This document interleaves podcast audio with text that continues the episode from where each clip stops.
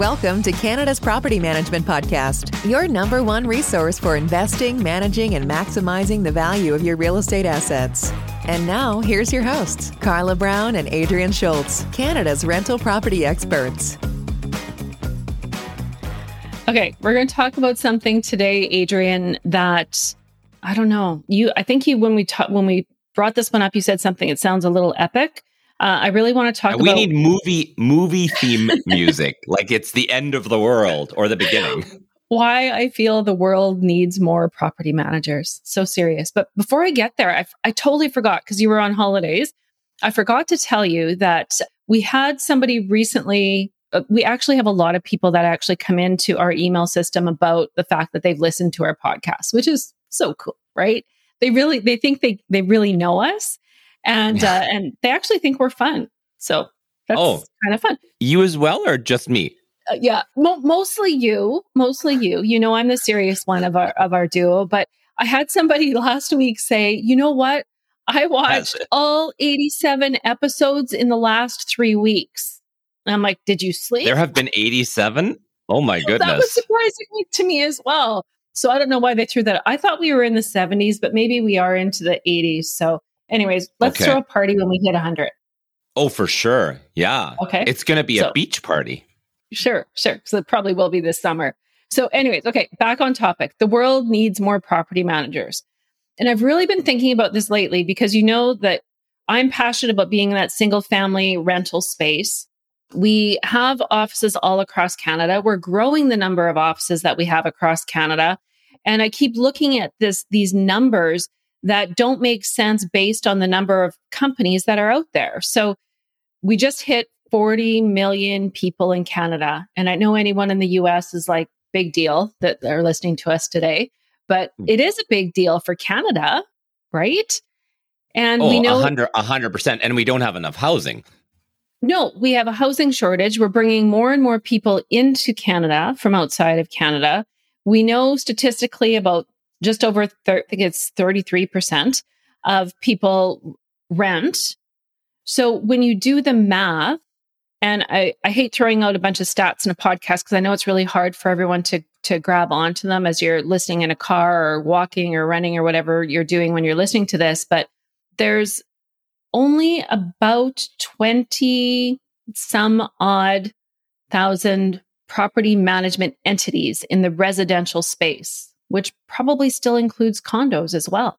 Like we are in need of more property managers, like 100% in the single family A space professional property managers, please. professional property managers because this is, is becoming more of a balancing act where you're balancing that investor and investor needs and the tenant needs and those are becoming more and more challenging for some of our you know self-managed landlords or landlords who are trying to do things you know i'll say the old fashioned way because you know that we do not do anything old fashioned here but i think it's mind blowing when you look at how much opportunity there is and i think we're like this best kept secret Well, yeah, and I, now that you have a celebrity status and you're on other podcasts, I actually I listened to you on other podcasts, and one of them was Jordan Matula's uh, just the other day.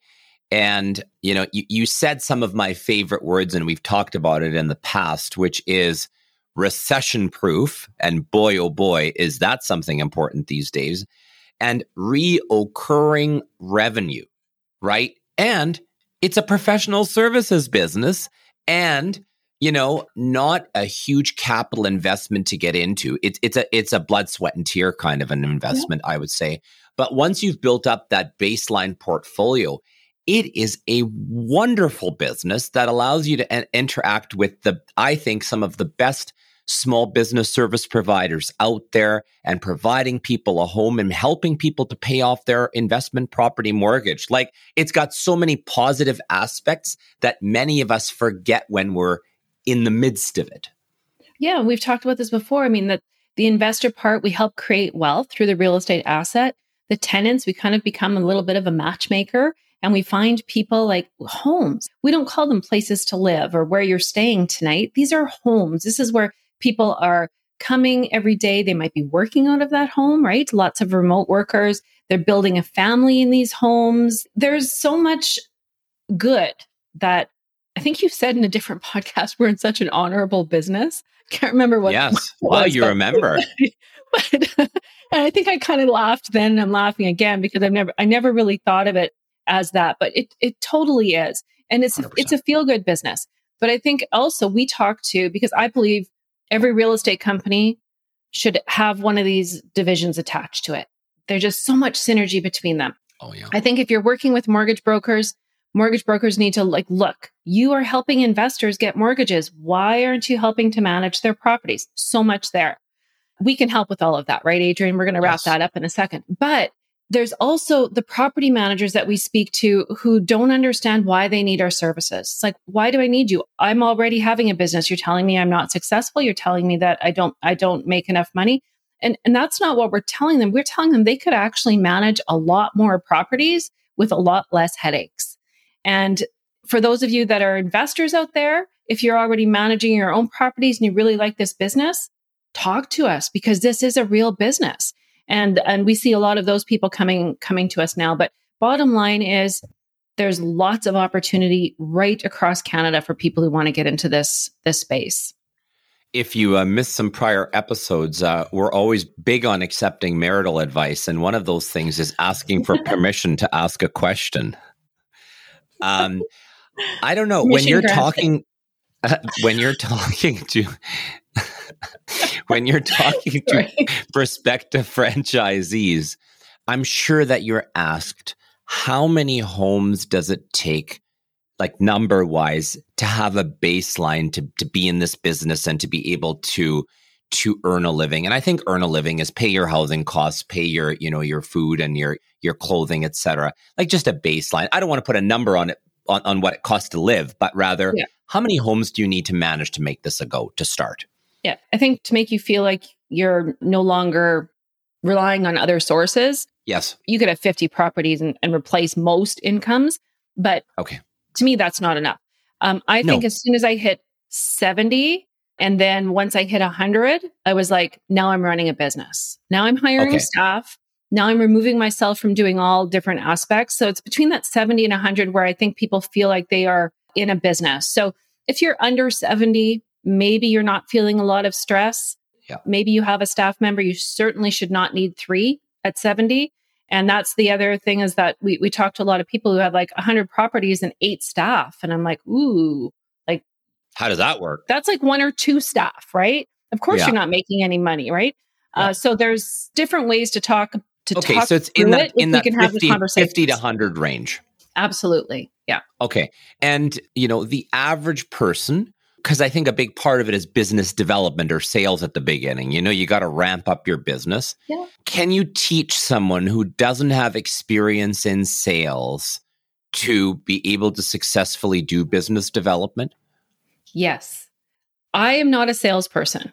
I will be the first to admit that I am not a salesperson and I developed a very successful business. I mean, not yeah. not bragging. I mean, it's it, I was able to do it. It does yeah. take determination you do have to get out of your comfort zone. Yeah. But it is all about relationship building. And that's where I am a good relationship builder. I love to to meet people and be able to figure out how I can help them. And as soon as you turn that around when you're going to places where you're not selling your services, you're going in to learn more about other people and how you can help them. Sales does not become so salesy anymore. So I do not believe in hardcore sales.